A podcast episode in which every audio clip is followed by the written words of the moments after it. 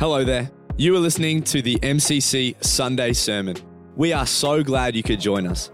We pray that this message will encourage you, build your faith on your journey with God. Enjoy.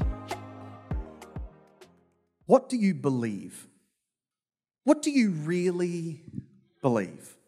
What do you believe about God? And what do you believe about yourself? And what do you believe about life? Not just on the surface, but, but deep down, what is it that you really believe? I believe that, that actually what we believe is incredibly important in our lives because what we believe has a very powerful influence on our life. And so, over the next four Sundays, we're looking at believe. And we're not going to go through a list of literally everything we believe, but I want to start to stir your thinking about what is it that you believe, like deep down. What is it that you believe about God? And what is it that you believe about yourself? And what is it that you believe about life? Because what you believe has an incredibly powerful influence on your life.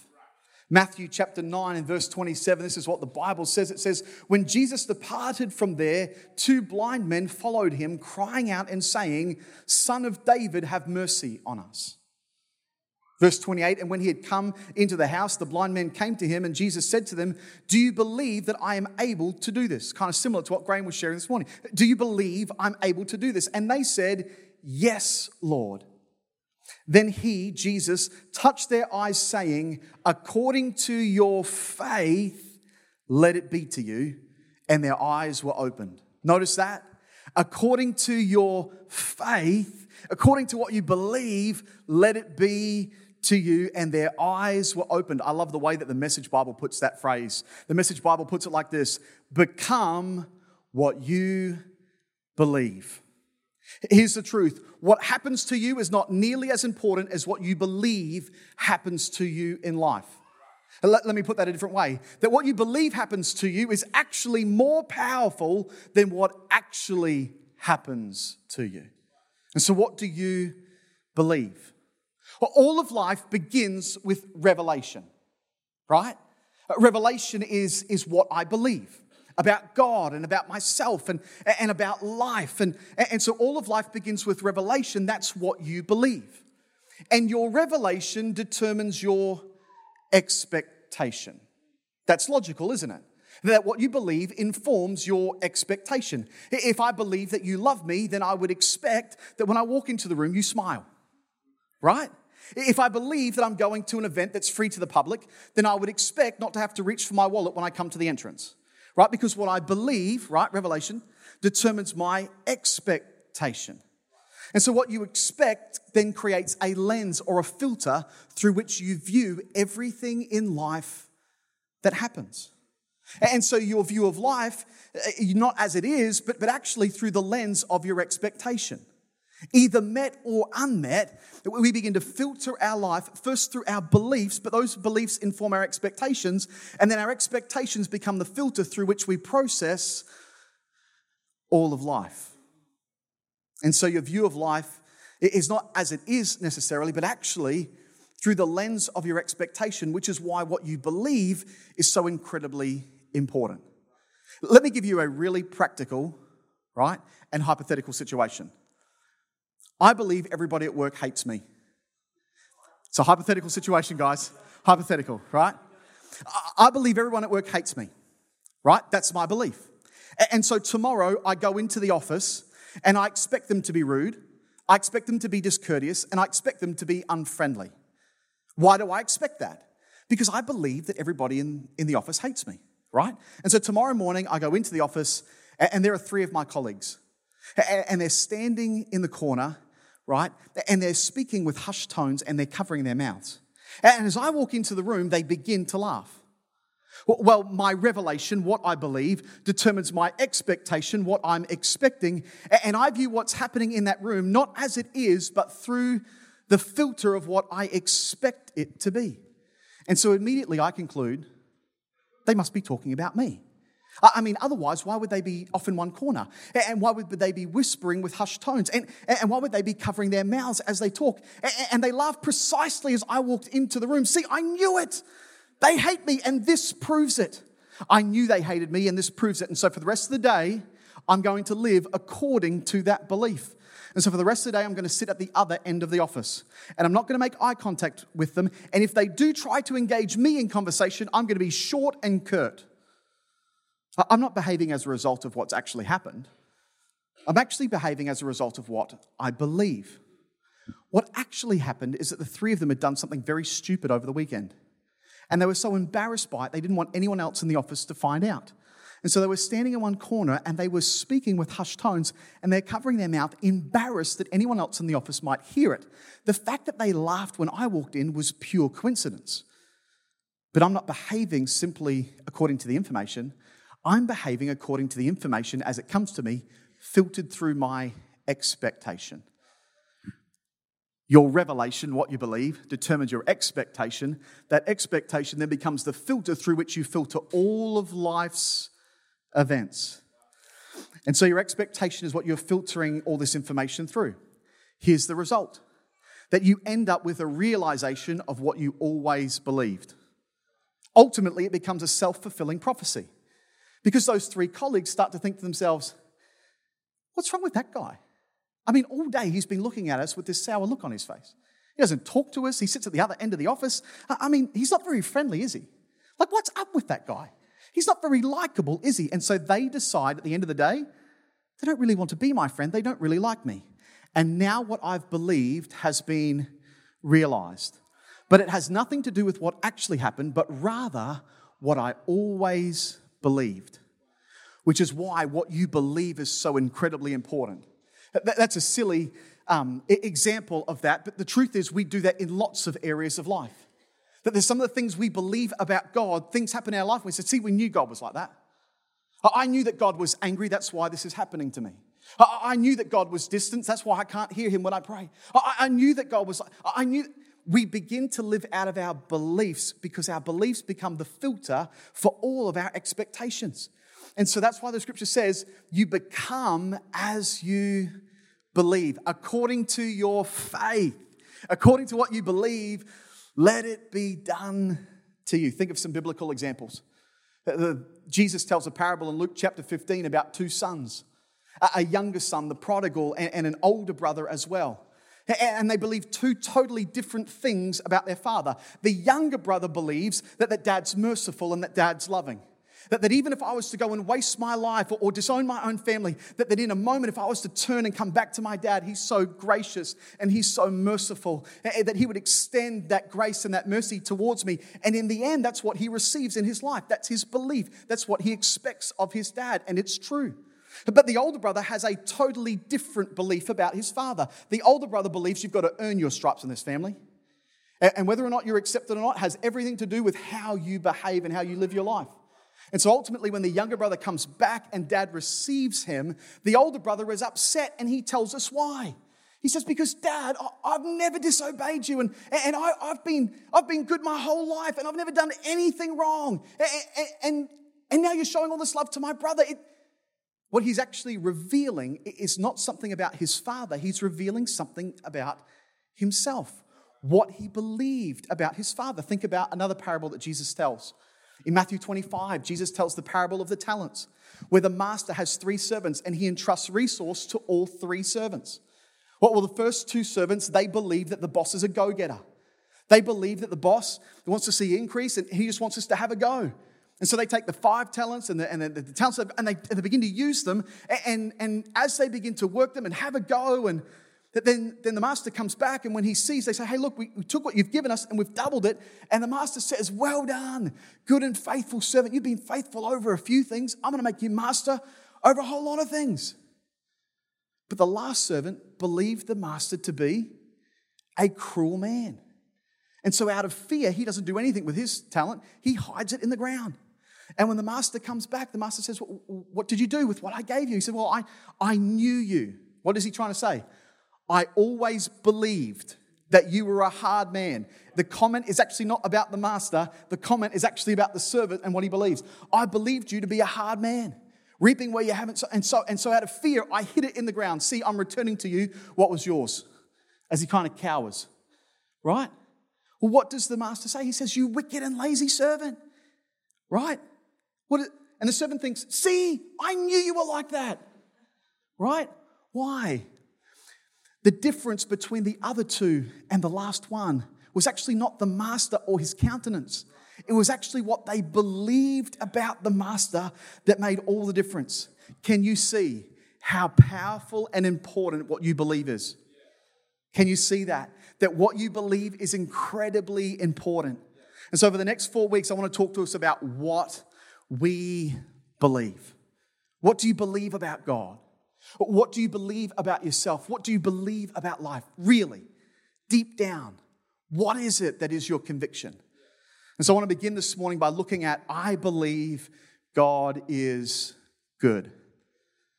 It's so incredibly important that you have settled in your heart once and for all. Maybe you already believe this, maybe you've never believed it, maybe you're not sure quite what to believe about God. That by the end of this service today, that you would leave being absolutely convinced that God is good. God is lots of things, but you ought to know God is good. Of all the words that the Bible uses to describe what God is like, my favorite is to say that God is good. Let me give you some thoughts, right? And some scriptures to take down. I believe that God is good, firstly, because creation was good. The very first chapter of the very first book of the Bible, God is creating all of the universe. And God creates something and then says, It is good, let there be light. And at the end of each day, God says, It is good. At the very end, He looks at all that He's created and He says, It's very good. God, God says, It's good, it's good, it's very good. God actually says that seven times in the first chapter of Genesis. Why? Because God is trying to help us to understand something about Him. Like right off the bat, one of the things you have to understand about me is that I'm I'm good and I only do good. I'm not the author of evil. I don't do bad. I'm, I'm a God who is good. Everything I do is good. And so God says, It is good, it is good, it is good, it is good, it is good. And one more time, just for good measure, in case you missed it, it's very good. Seven times God says it's good. And so one of the reasons why I believe that God is good is because creation is good. Do you know in the Bible, the number seven is the number of divine completion? In other words, what God is saying is not just that I'm good, but that I'm completely and totally good. And that's important that you begin to get your, not just your head around this, but your heart around this idea because some of you are wondering, is God really good? Some of you have had experiences in your life and they've caused you to doubt whether or not God is good. But, but it's not our experiences that inform our theology, it's our theology that helps us to inform our experiences, right? And so you need to know that God is good. Some of you perhaps have wondered, maybe God has got it in for me. That's not God. God is good. It's important that we get our hearts to this. I believe God is good because creation is good. Here's another reason why I believe God is good. God is good because he reveals himself to sinful people. In Exodus 33, Moses wants to see God's glory. And God says to him, Moses, you won't be able to behold my glory. It'll be too overwhelming for you. You'll die. He says, Instead, what I'll do is I'll place you in the cleft of the rock and I'll pass before you. And then as I remove my hand, you'll be able to see my back. And in Exodus 34, verse 6, this is what the scripture says And the Lord passed before Moses and proclaimed, The Lord, the Lord God, merciful and gracious, long suffering, and listen to this, abounding in goodness and truth. You know, when God reveals himself to Moses here in Exodus 34, that's not what I would have expected God to say. Because you think about the book of Exodus, right? In Exodus chapter 14, God miraculously delivers Israel out of Egypt. 400 years of slavery and bondage in Egypt, their kids being killed in Egypt, slaves building pyramids in Egypt for 400 years. And God miraculously delivers them. And in Exodus 14, God parts the Red Sea, and three million people walk through on dry ground.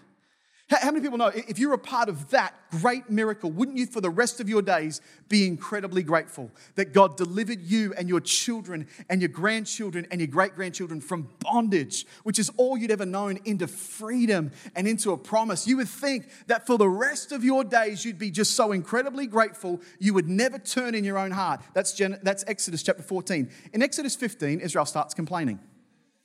Just one chapter later, and they start complaining because they don't have any water to drink. And they start longing for Egypt. In Genesis chapter 16, they start complaining about the food. In Genesis chapter 17, they're back to complaining about the water again and starting to long to go back to, to Egypt. They start longing to be, a, be back in Egypt because at least they knew Egypt and that was familiar to them. By, by Exodus 32, Moses is delayed in coming down the mountain, and the people of Israel decide we couldn't be bothered waiting for God to do anything else. Let's build a golden calf and worship that. Let's, let's have a God of our own creation. That's Exodus 32. If I was God saying, Do you need to understand some things about me? It'd be if you keep on complaining, I'll bury you in this desert and no one will ever know that you survived. But not God. God delivers them out of Egypt. All they do is complain and long to go back. And when God reveals himself, how does he reveal himself? You've got to understand this about me. I'm merciful. I'm gracious. I'm long suffering. I'm abounding in goodness. I'm not going to treat you the way you deserve. I'm not going to treat you according to how good you are. Actually, out of the abundance of my own goodness, is how I will treat you. I'll be merciful even when you aren't. I'll be honoring even when you're not. I'll be grateful even when you're complaining. God reveals himself as abounding in goodness. Notice when Jesus comes in the New Testament, he doesn't come waving his finger or lifting his fist. But when, when God introduces himself to sinful people, he does it not by pointing out our problems or our faults or our frailties. When God comes revealing himself, he doesn't come with a finger outstretched, he comes with arms wide open, saying, I'm merciful, I'm gracious, I'm long suffering, I'm abounding in goodness. I believe that God is good because God's promises are good. Come on, the Bible is filled with good promises. Jeremiah 29, verse 11, for I know the thoughts, I know the plans I think towards you, says the Lord, thoughts of peace and not for evil, to give you a future and a hope. Come on, I believe that God is good because God's promises and God's plans for us are good, not for evil, not to harm us, to give us hope and a future, to bring us peace and a bright outlook. I believe that God is good because the Holy Spirit is good. Psalm 143, verse 10 says, Teach me to do your will, for you are my God. Your spirit is good. Lead me in the land of uprightness. I believe that God is good because the Holy Spirit is good. Here's another one. I believe that God is good because Jesus is heaven's goodwill. In Luke chapter 2, when Jesus is born, right, the Christmas story, how is it that the angels herald his coming? Luke chapter 2 and verse 14 says, Glory to God. It's the angels singing, Glory to God in the highest, and on earth, peace, goodwill towards men. I believe that God is good because Jesus is literally heaven's goodwill sent to earth. That Jesus is God's goodwill towards humanity. That there's no better demonstration of God's goodness towards us than the fact that heaven spared nothing, not even his own son, to come. In Acts chapter 10 and verse 38, it says how God anointed Jesus of Nazareth with the Holy Spirit and power, and he went about doing good and healing all of those who were oppressed by the devil, for God was with him. If you want to know whether or not heaven's countenance towards you is good. Because maybe there's been things in your life that have caused you to doubt. Then you need to once and for all settle in your own heart that God is good, that Jesus Himself is God's own good will towards us. That if you've ever doubted whether heaven has got it in for you or not, then all you need to do is look at who heaven sent to be reminded that God is good. His will towards you is good. Come on, that's important. Because I have met people who believe that God gave them cancer to teach them a lesson. And it makes me wonder what do you think God is like? God's not like that. God is a father. What father would punish their children with sickness? Not a very good one, right? And yet, I've met people who believe that some of the things that have happened in their life is God trying to teach them a lesson, or it's because of a result of something that they did. And you need to settle in your own heart that that's actually not what the Bible tells us about God. That, that, that God doesn't discipline us in that way, right? And, and, and here's just another thought with that. If I'm disciplining my children, it's not very helpful if they don't know that it's discipline. Like, what helps the discipline to be discipline is that they know I'm disciplining them. But, but if they're wondering, is that, is that dad disciplining us or is he just angry? That's not very helpful discipline, is it? But, but if God is a good father, if God is, is good, then he doesn't discipline us with sickness. And when he does lovingly discipline us, it shouldn't be confusing. I believe that God is good because Jesus is heaven's goodwill. I believe that God's good because the end of all things is good. Revelation chapter 21, verse 4 says, And God will wipe away every tear from their eyes. There shall be no more death, nor sorrow, nor crying. There shall be no more pain, for the former things have passed away.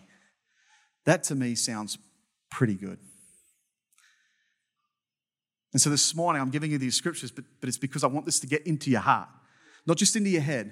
I want it to be in your heart, just to settle once and for all in your own life that God is good, that God's countenance towards you is good, that God doesn't come with a finger outstretched, He comes with arms outstretched, that God is good. My question is this is that if God is so good, why is it that so many people believe something else about him? I mean, if God is so good and the Bible is so overwhelming, and there's many more scriptures that we could include, right? Then why is it that so many people believe something else about him? I actually think it's one of the, the real tricks of the devil. Because the devil doesn't have to get you to stop believing in God. He just has to get you believing the wrong things about God and then it'd be far more powerful. He doesn't have to convince you that God doesn't exist at all. He just has to get you believing the wrong things about God because your expectation of God will be wrong. And then as a result, you'll begin to filter all of life's situations through that faulty belief. And then you'll begin to make decisions in line with what you believe rather than what is actually true. Think about the first interaction of the devil with people in Genesis chapter 3. Genesis chapter 3, verses 4 and 5. This is what the Bible says is Adam and Eve, when the serpent comes to them.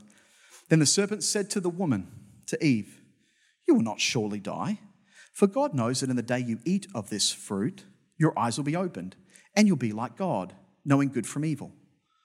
Notice this that the minute Eve begins to doubt, maybe God isn't that good. The devil doesn't come trying to disprove that God is real, he comes trying to cast aspersions on the character of God. Do you really think God's that good? God knows if you eat of that fruit, you'll become like him. God's trying to hold something out on you. See, he's not that good. He's not that nice. He's mean. In fact, he's not even here right now. I am, right? The devil isn't trying to convince Eve that God doesn't exist. He's just trying to cast aspersions on the character of God. And the minute Eve begins to doubt in her heart, maybe God isn't that good, she becomes vulnerable to temptation. She starts behaving according to her faulty belief, then rather than, than about what God's nature actually is. Which is why this morning I've started. Of all the things we could start this belief series with, I'm starting with this because you've got to get this in your own heart. God is good. If you believe that God is good, then you can start, then you can start to expect right things. If you believe that God isn't good, you'll start to expect a whole lot of things that aren't true, right? But if you believe that God is good, then you can begin to start expecting right things. Let me give you a few things you can start to expect. Here's the first one because I believe God is good, I look for good success. Because God is good, I look for good success. Psalm 21, verse 3 says, For you had for you meet him with the blessings of goodness. You set down a crown of pure gold upon his head. That because I believe God is good, I'm actually looking for good success. Some people are always looking for things to go wrong.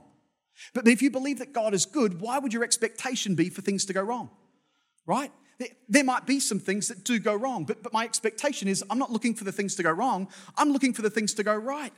I mean, God's good and His goodness is extended towards me. And so I'm looking for God's favor. I'm not looking for things to go wrong.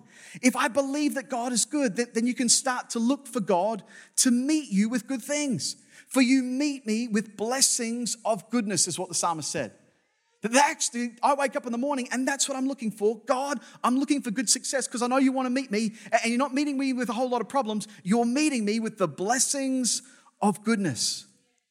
Who do you think God is? If he's a good God, then look for good success. Here's a second thought because I believe that God is good, I look for God's good hand upon me. Right? If He's a good God, right? Then I'm looking for God's good hand upon my life. Ezra rebuilt the temple in the Old Testament. I want you to see in the book of Ezra this reference to God's good hand upon his life. Notice this. Ezra chapter 7 and verse 6 says this This Ezra went from Babylon, and he was a scribe skilled in the law of Moses, which the Lord God of Israel had given. And the king granted him all he requested. Why? Because the hand of the Lord his God was upon him. Uh, verse 9 for on the first of uh, the first of the first month he began to go up from Babylon, and on the first of the fifth month he came to Jerusalem because the good hand of his God was upon him. Verse 28. Thus I was strengthened according to the hand of the Lord my God upon me, and I gathered leaders from all of Israel to go up with me. Ezra chapter 8 and verse 18. According to the good hand of our God upon us, they brought us a man of insight. That Ezra actually has this burden to be able to rebuild the temple. And notice this with his burden to rebuild the temple, the thing that he's most aware of is that God's hand is upon him. Right? The good hand of God is upon me. I got favor with the king. Why? Because I'm good? No, but because the good hand of God was upon me. Uh, we, we got into this difficult situation and we needed a man of insight, and they brought us a man of insight. Why? Because the good hand of God was upon me. If I believe that God is good, then I'm not looking for things to go wrong. No, I'm looking for good success, but I'm also looking for the good hand of God upon me. He's a good God. He wants to bless me. And so I'm not looking for the things to go wrong. that They'll happen all on their own. I'm looking for the things that God wants to be able to put right. And I want to be a part of that answer. And so I look for the good hand of God. Uh, some of you, when you go for a job interview, you ought to be reminded of this sermon. Because when you go for that job interview, you ought to be thinking to yourself, man, if they have the wisdom to hire me, man, their business is going to be so blessed. I mean, if they have the wisdom and the insight to hire me, God's good hand is upon me, right? For Joseph, Pharaoh was blessed as a result of Joseph's life. Why? Because Pharaoh was good? No, because Pharaoh was smart enough to be able to realize there's something special on this young man's life. And so I know he's only 30, but I'm going to promote him to being in charge of all of, of all of Egypt because there's something on this young man's life. What is that?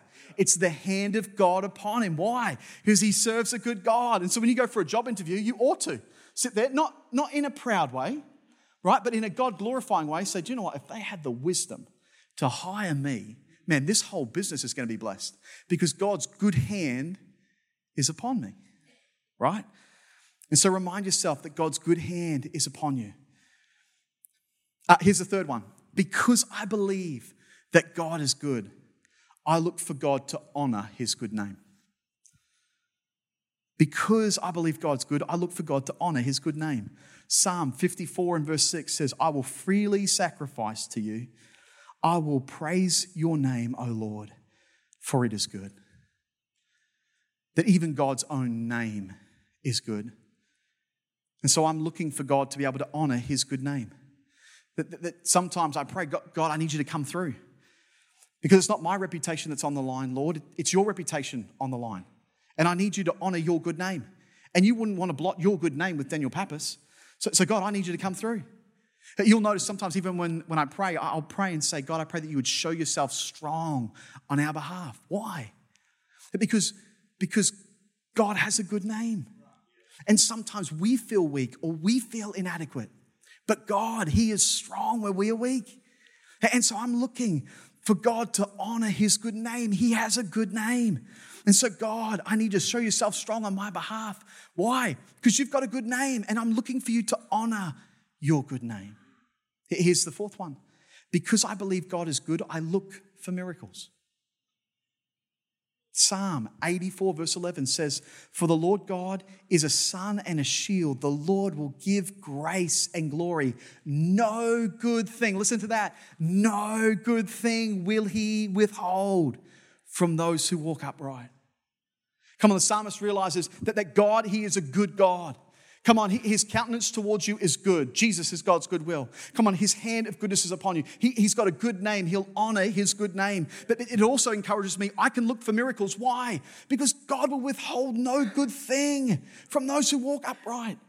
Psalm 103, verse 5 says, Who satisfies, talking about God, begins by saying, let's praise God. It's one of the scriptures we were using during, during the series we were doing on worship, and it concludes this way Who satisfies your mouth with good things, not evil things, not harmful things, not things to teach you a lesson. No, no, no, with good things.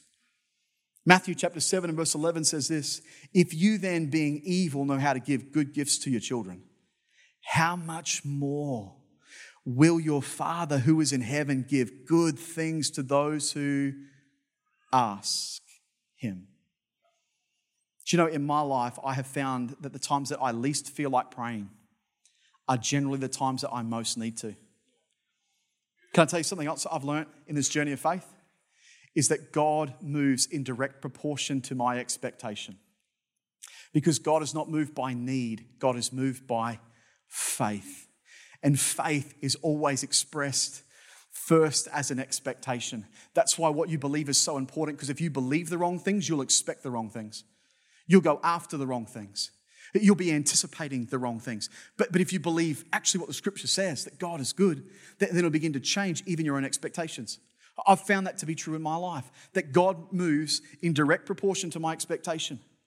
That there have been times where I've believed God for very little, and it seemed like very little has happened. And there's been other times where, where I've audaciously believed God for a lot, and a lot has happened. And then, if I'm to be really honest, there's been times where I've believed God for nothing. And I've tried to do it myself. And I've found that God's able to do very little based off my own expectation. And so it's so incredibly important that because God is good, I look for miracles. Why? Because even for us, right, as fathers and as parents, we've got great desires for our kids, right? But by comparison to how good God is, we look evil by comparison to God. And so Jesus says, if you, as earthly fathers, being evil, can give good gifts to your kids, how much more God, who's in heaven, who gives good things to those who ask? What are you asking of God? What are you believing of God? What are you believing about Him? According to your faith, let it be unto you. That's what the scripture says. Because I believe that God is good, I look out for the good of others. This is really important. Because I believe God is good, I look out for the good of others. Numbers chapter 10 and verse 29 says this Now Moses said to Hobab, the son of Reuel, the Midianite, Moses' father in law, We are setting out from the place of which the Lord said, I will give it to you. Come with us, and, and we will treat you well, for the Lord has promised good things to Israel. That Moses goes to this man who's not even Israelite, he's not even part of God's family, He's a pagan by all senses of the word, and yet Moses says, Come with us. Come on, come with us, and we'll treat you well, for the Lord has promised good things to Israel. Because God is looking after us, we can look after you. This is incredibly important. Because I believe God is good, I look out for the good of others. I believe that God has been good, for, good to me. And as a result of the fact that God's been good to me, I can begin to concentrate on being good to you. You know, a lot of people can't concentrate on being good to others. They're hoping that others will be good to them. But they have no revelation that actually God has been good to me. When you have a revelation that God is good and God has been good to me, it begins to free you so you don't have to worry about you, you can start to worry about others. Right? When you have a revelation that God has been good to me, that, that God will look after me, that, that God will give me good success, that God will provide all of my needs, that, that God has His good hand of good things on my life, that God's going to give me miracles. So I'm not looking for you to meet my needs. I'm actually looking for how I can serve you. Because God's looking after me, I, I can focus on looking after you. When you get that in a church, when you get in a church people who honestly believe that God is good, then you find a church that's generous. Then you find a church that serves. Then you find a church that constantly comes up with creative ideas to help the community and to look out for those in distress. Why? Because we believe that God is looking after us. And so, in turn, let me look after you. Here's the sixth one because I believe that God is good, I'm looking for good in spite of my bad. I'm looking for good in spite of my bad. Deuteronomy chapter 9. Verse 6 says, Therefore, understand that the Lord your God is not giving you this good land to possess because of your righteousness. For you are a stiff necked people. Go down to verse 24. You've been rebellious against the Lord from the day I knew you. Moses points out, hey, just to be aware, we're going into the promised land and, and, and, and God's been very, very good. But, but just so you don't confuse it, it's not because of any of you, it's because of Him, right? Because you were stiff necked from the moment I knew you. You've been rebellious since the day we met, right? But God, He's good to you. Therefore, understand that the Lord your God is not giving you this land, this good land to possess because of your righteousness. You're a stiff necked people. You've been rebellious against the Lord from the day I knew you. God's not giving you the land because you're good, but because He is good. Psalm 145, verse 9 The Lord is good to all, His tender mercies are over all His works. That's important. Why? Because you need to understand that the performance of Daniel Pappas does not alter the person of Jesus. God doesn't treat me as my sins deserve, He treats me according to His Son, right? It's not because I'm good, it's because He is good. Come on, come on some of you believe that, that, that you only ever look for good when you've been good. No, no, no. Don't just look for good when you've been good. Look for good when you've been good, but look for good especially when you've been bad. Why? Because my behavior and my performance and my goodness doesn't change the nature of God. I'm actually not that powerful in the scheme of things. Like he's the God who spoke and holds the universe in his hand. Little me doesn't change the nature of God according to my performance, right? And so, and so I need to not only look for God's goodness when I've done things that are good, but I can look for God's goodness especially when I haven't been. Why? Because my performance doesn't change his nature. Isn't that what Paul says in Romans 5, verse 20? that where sin abounds, grace does much more abound. Here's the seventh one. I've got 52 of these to go. I'm just kidding. The worship team's about to come back. Because I believe that God is good, I look for good in the midst of my trouble. Psalm 23. Come on, that famous psalm that David wrote. Psalm 23, verses 5 and 6 says, You prepare a table before me in the presence of my enemies. You anoint my head with oil, my cup runs over. Surely goodness and mercy shall follow me all the days of my life, and I will dwell in the house of the Lord forever. What does David say? Come on, David had been surrounded by some enemies. He'd had people trying to kill him. He'd had the king of Israel tormented by an evil spirit trying to take him out. And David says, You know, I, have been surrounded by enemies, but this I have learnt not to focus on them, but to focus on Him. That God, you prepare a table before me in the presence of my enemies.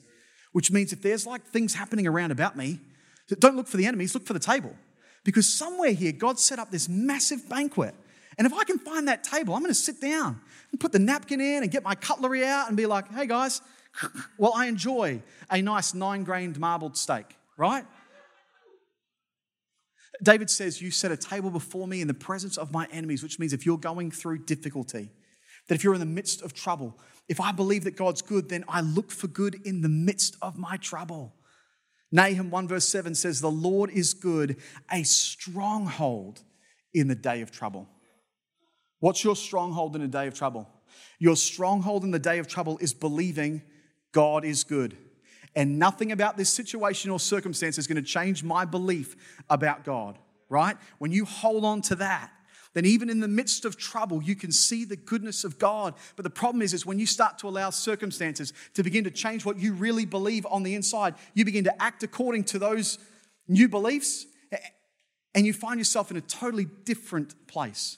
But when you start to doubt the goodness of God in the midst of your trouble, then you're likely to do things that you'll greatly regret. But, but I believe that God is good. And so I'm going to hold on to that conviction, whether high waters rise or help comes in my direction, I'm holding on to the fact that God is good.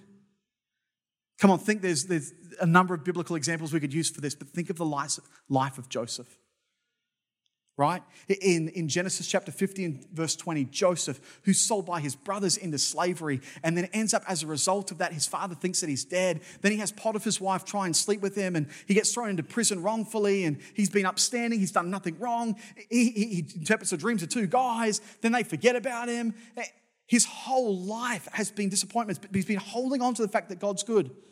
And so he had to hold on to that, that conviction for 13 years and never stop believing in it. But in Genesis 50, verse 20, because he held on to the fact that God is good, that when his brothers finally come back and they don't recognize him, this is what he says to them He says, You meant it for evil, but God has used it for good. Come on, you meant those things to be able to harm me, but God used them for good. There was a whole lot of things that went wrong, and there would have been plenty of opportunities for Joseph to throw his hands in the air and say, Man, maybe that dream wasn't good. Maybe God isn't good. Maybe I totally misunderstood this whole thing. There would have been plenty of opportunities for, for Joseph to abandon his faith and start to believe something else about God, but he didn't. And so at the very end of the story, he's able to look his brothers in the eye and say, Do you know what? You meant it for evil. But it never changed the conviction in my heart that God's good which is why I can confidently say to you, you meant it for evil. But God, He's so good, He's even used that for good. Come on, I believe that God is good. As our worship team comes back this morning, what is it that you believe about God? Maybe there might be a whole host of things that you believe about God.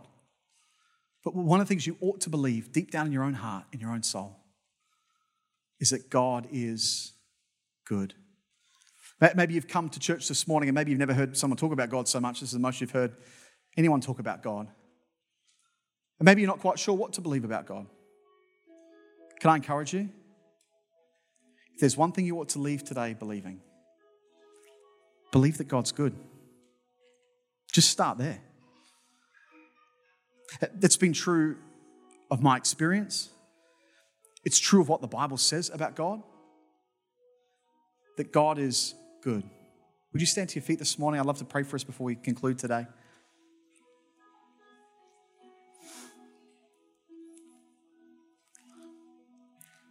I realize this is so important because here's the truth what you believe about God ultimately determines how you relate to Him. If you believe that God is angry, then why would you ever want to have a relationship with a God like that? If you believe that God is distant and uncaring, why would anyone want to have a relationship with a God like that? But if you believe that God's good, if you believe that God is, as the Bible says, good and loving and merciful and gracious, how much does that change? Even your own expectation of what a relationship with God would look like. A, number of years ago, I was, I was uh, doing a a Christian studies class, like an RI class, but with high school students. Lots of the students in the class had no faith at all and never been to church. And, and so, as the very first lesson for that year with these grade 10 students, I sat them all down. I said, Here's what we're going to do for our first lesson. Before we talk about God, I'd love to know what it is you believe about God. So, I'm going to give each of you a blank canvas. And, and I want you to draw or paint what it is you believe God is like. And then we can start from there. And then if you're confident, you can come up and share with some of the class why you painted or drew what you drew. It was a whole lesson. I'll never forget it because I still remember some of the different pictures that people drew. I remember for one person who'd recently said yes to Jesus, they, they drew a picture of, of themselves on a swing and, and this godlike character pushing them. And they said, When I think of God, I think of God as a father who, who looks after his children and would push them on a swing, that, that he loves us. Another young guy drew a picture of a rainbow. He said, I, I don't really know many Bible stories, but, but I do remember that one about Noah and the, and the flood, and, and, the, and, the, and the rainbow reminds us that God keeps his promises. So, so he's trustworthy. Different kids share different things about what they'd drawn, but at the end of it, there was a, one young guy who came up, he submitted his, his paper last. And when, he, when I opened it, he'd folded it up so it couldn't be seen. When I opened it, he'd drawn, it was clearly the planet. And you could tell because of sort of water parts and earth parts. And you could make out that that was Australia. And all the other land masses were in green, but that part was in red. And that was sort of in one corner of the picture. That was kind of small. But the bigger part of the picture was the front corner, which was a control panel. And God with a big grey beard and squinting and angry eyes. And he was pressing the buttons on the control panel. And so I asked him, like, what's the, what's the picture? Why did you draw that? He said, well, when I think of God, I think of the fact that he's, he's angry. And he's upstairs in heaven pulling levers and pressing buttons. I said, that's the, that's the earth there, right? Like, that's, that's uh, Africa and that's, that's supposed to be America, right? That's what that part is. And that part's Australia, but it's red. Why is it red? It's because I live there. I said, what, why would that change the whole color of the country? What, what I didn't realize, what this young guy began to share with me, is that he had spent most nights, the school hadn't been aware of it, but he'd spent most nights living on the street. Because his home life had been so difficult, he would rather spend the night living rough and sleeping down at the beach or in some of the drains than actually being at home. It was, he felt it was safer to not be at home. And so he'd come along to this school, and some of his friends were Christians, and, and he had said, God can't be good, God can't be loving, because if God was loving, why would I be born into the family that I'm born into? A whole lot happened in that young man's life. More than I have time to be able to share with you at the end of the service, but, but here's the point. Up until that moment in his life, he wanted to have nothing to do with God. Why? Because of actually what he believed about God. What you believe about God ultimately determines, right? your expectation of God, totally frames the kind of relationship you have with God. And so you've got to settle in your own heart God is, He's good. He's good. He's not far and distant. He's not angry and aloof. He's full of mercy and kindness and goodness. He doesn't come to us with a finger outstretched, He comes to us with arms outstretched. And so, with just every head bowed and every eye closed before we conclude this morning, I want to ask every person who's here this morning just one question. I believe it's the most important question a person can ever be asked. I want to ask you this morning are you right with God? I don't mean do you believe in God? Oh, I don't mean were you christened as a child? Oh, I don't mean do you pray sometimes? What, what I really mean is this Has there ever been a moment in your life when you stopped and you asked for God's forgiveness and you invited Jesus to be the Lord and Savior of your life? You might be in this room today and maybe you've never had a moment like that. Maybe you've been to church before, but there's never been a moment in your life when you stopped and you asked for God's forgiveness and you invited Jesus to be your Lord and Savior. In just a moment, if that's you, I'm going to ask you just to lift up your hand. I'll see it and acknowledge it, and then you can put it down again. But you're saying, Daniel, that's me. I'm not right with God, but would you pray with me? There might be other people who are in this room today, and you'd say, Do you know what, Daniel, if I was to be honest, I prayed a prayer like that a long time ago. But I've walked away from God. Maybe some things happened. Maybe some difficulties happened. Maybe you started believing some things about God that aren't true. But for whatever reason, you've walked your own way, and today you realize, I need to rededicate my life to the Lord. Here's the truth we don't need anyone to point out to us when we're not right with God. We kind of instinctively know it in our own hearts, don't we? And so, again, if that's you, today you need to rededicate your life to the Lord. In just a moment, I'm going to ask you just to lift up your hand. I'll see it, acknowledge it, and then you can put it down again. But you're just saying, Daniel, that's me. Include me in this prayer today right now, with every head bowed and every eye closed, if that's you, you want to say yes to Jesus this morning, would you just right now lift your hand? I see your hand right up there in the back. Somebody else here this morning saying, Daniel, that's me. I'm not right with God, but would you pray with me? And would you include me in this prayer today? Just lift your hand up nice and high. I'll see it. I'll acknowledge it, and then you put it down. Thank you so much. I see your hand today there as well. Promise you I'm not going to embarrass you, but I do want to know who am I praying with this morning who'd say, Daniel, that's me. I'm not right with God but I want to be. You don't have to leave this room doubting. You can know. Is there one more person who'd say, Wow, I see your hand, sir. You're worth waiting for today?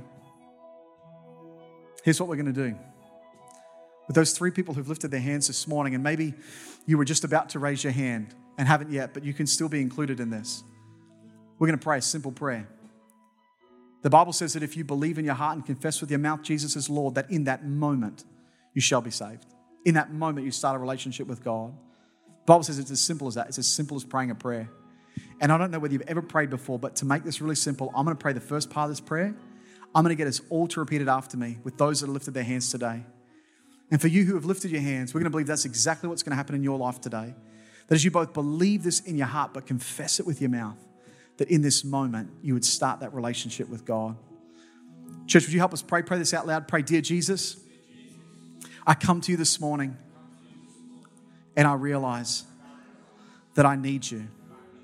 Jesus, I ask you to forgive me of all of my mistakes. Jesus, wash my heart completely clean. Jesus, I thank you that you love me, that you proved it when you died on the cross for my sin. Jesus, from this morning on, I want to live for you. I want to be a Christian. Fill me with your Holy Spirit and change my life. In Jesus' mighty name, amen. Thank you once again for joining us. Feel free to contact us on our Facebook, our website, and jump on our Instagram at mcc.church. Also, make sure to rate and review as well as share. Finally, from all the team at MCC, have a blessed day, and until next time, bless you.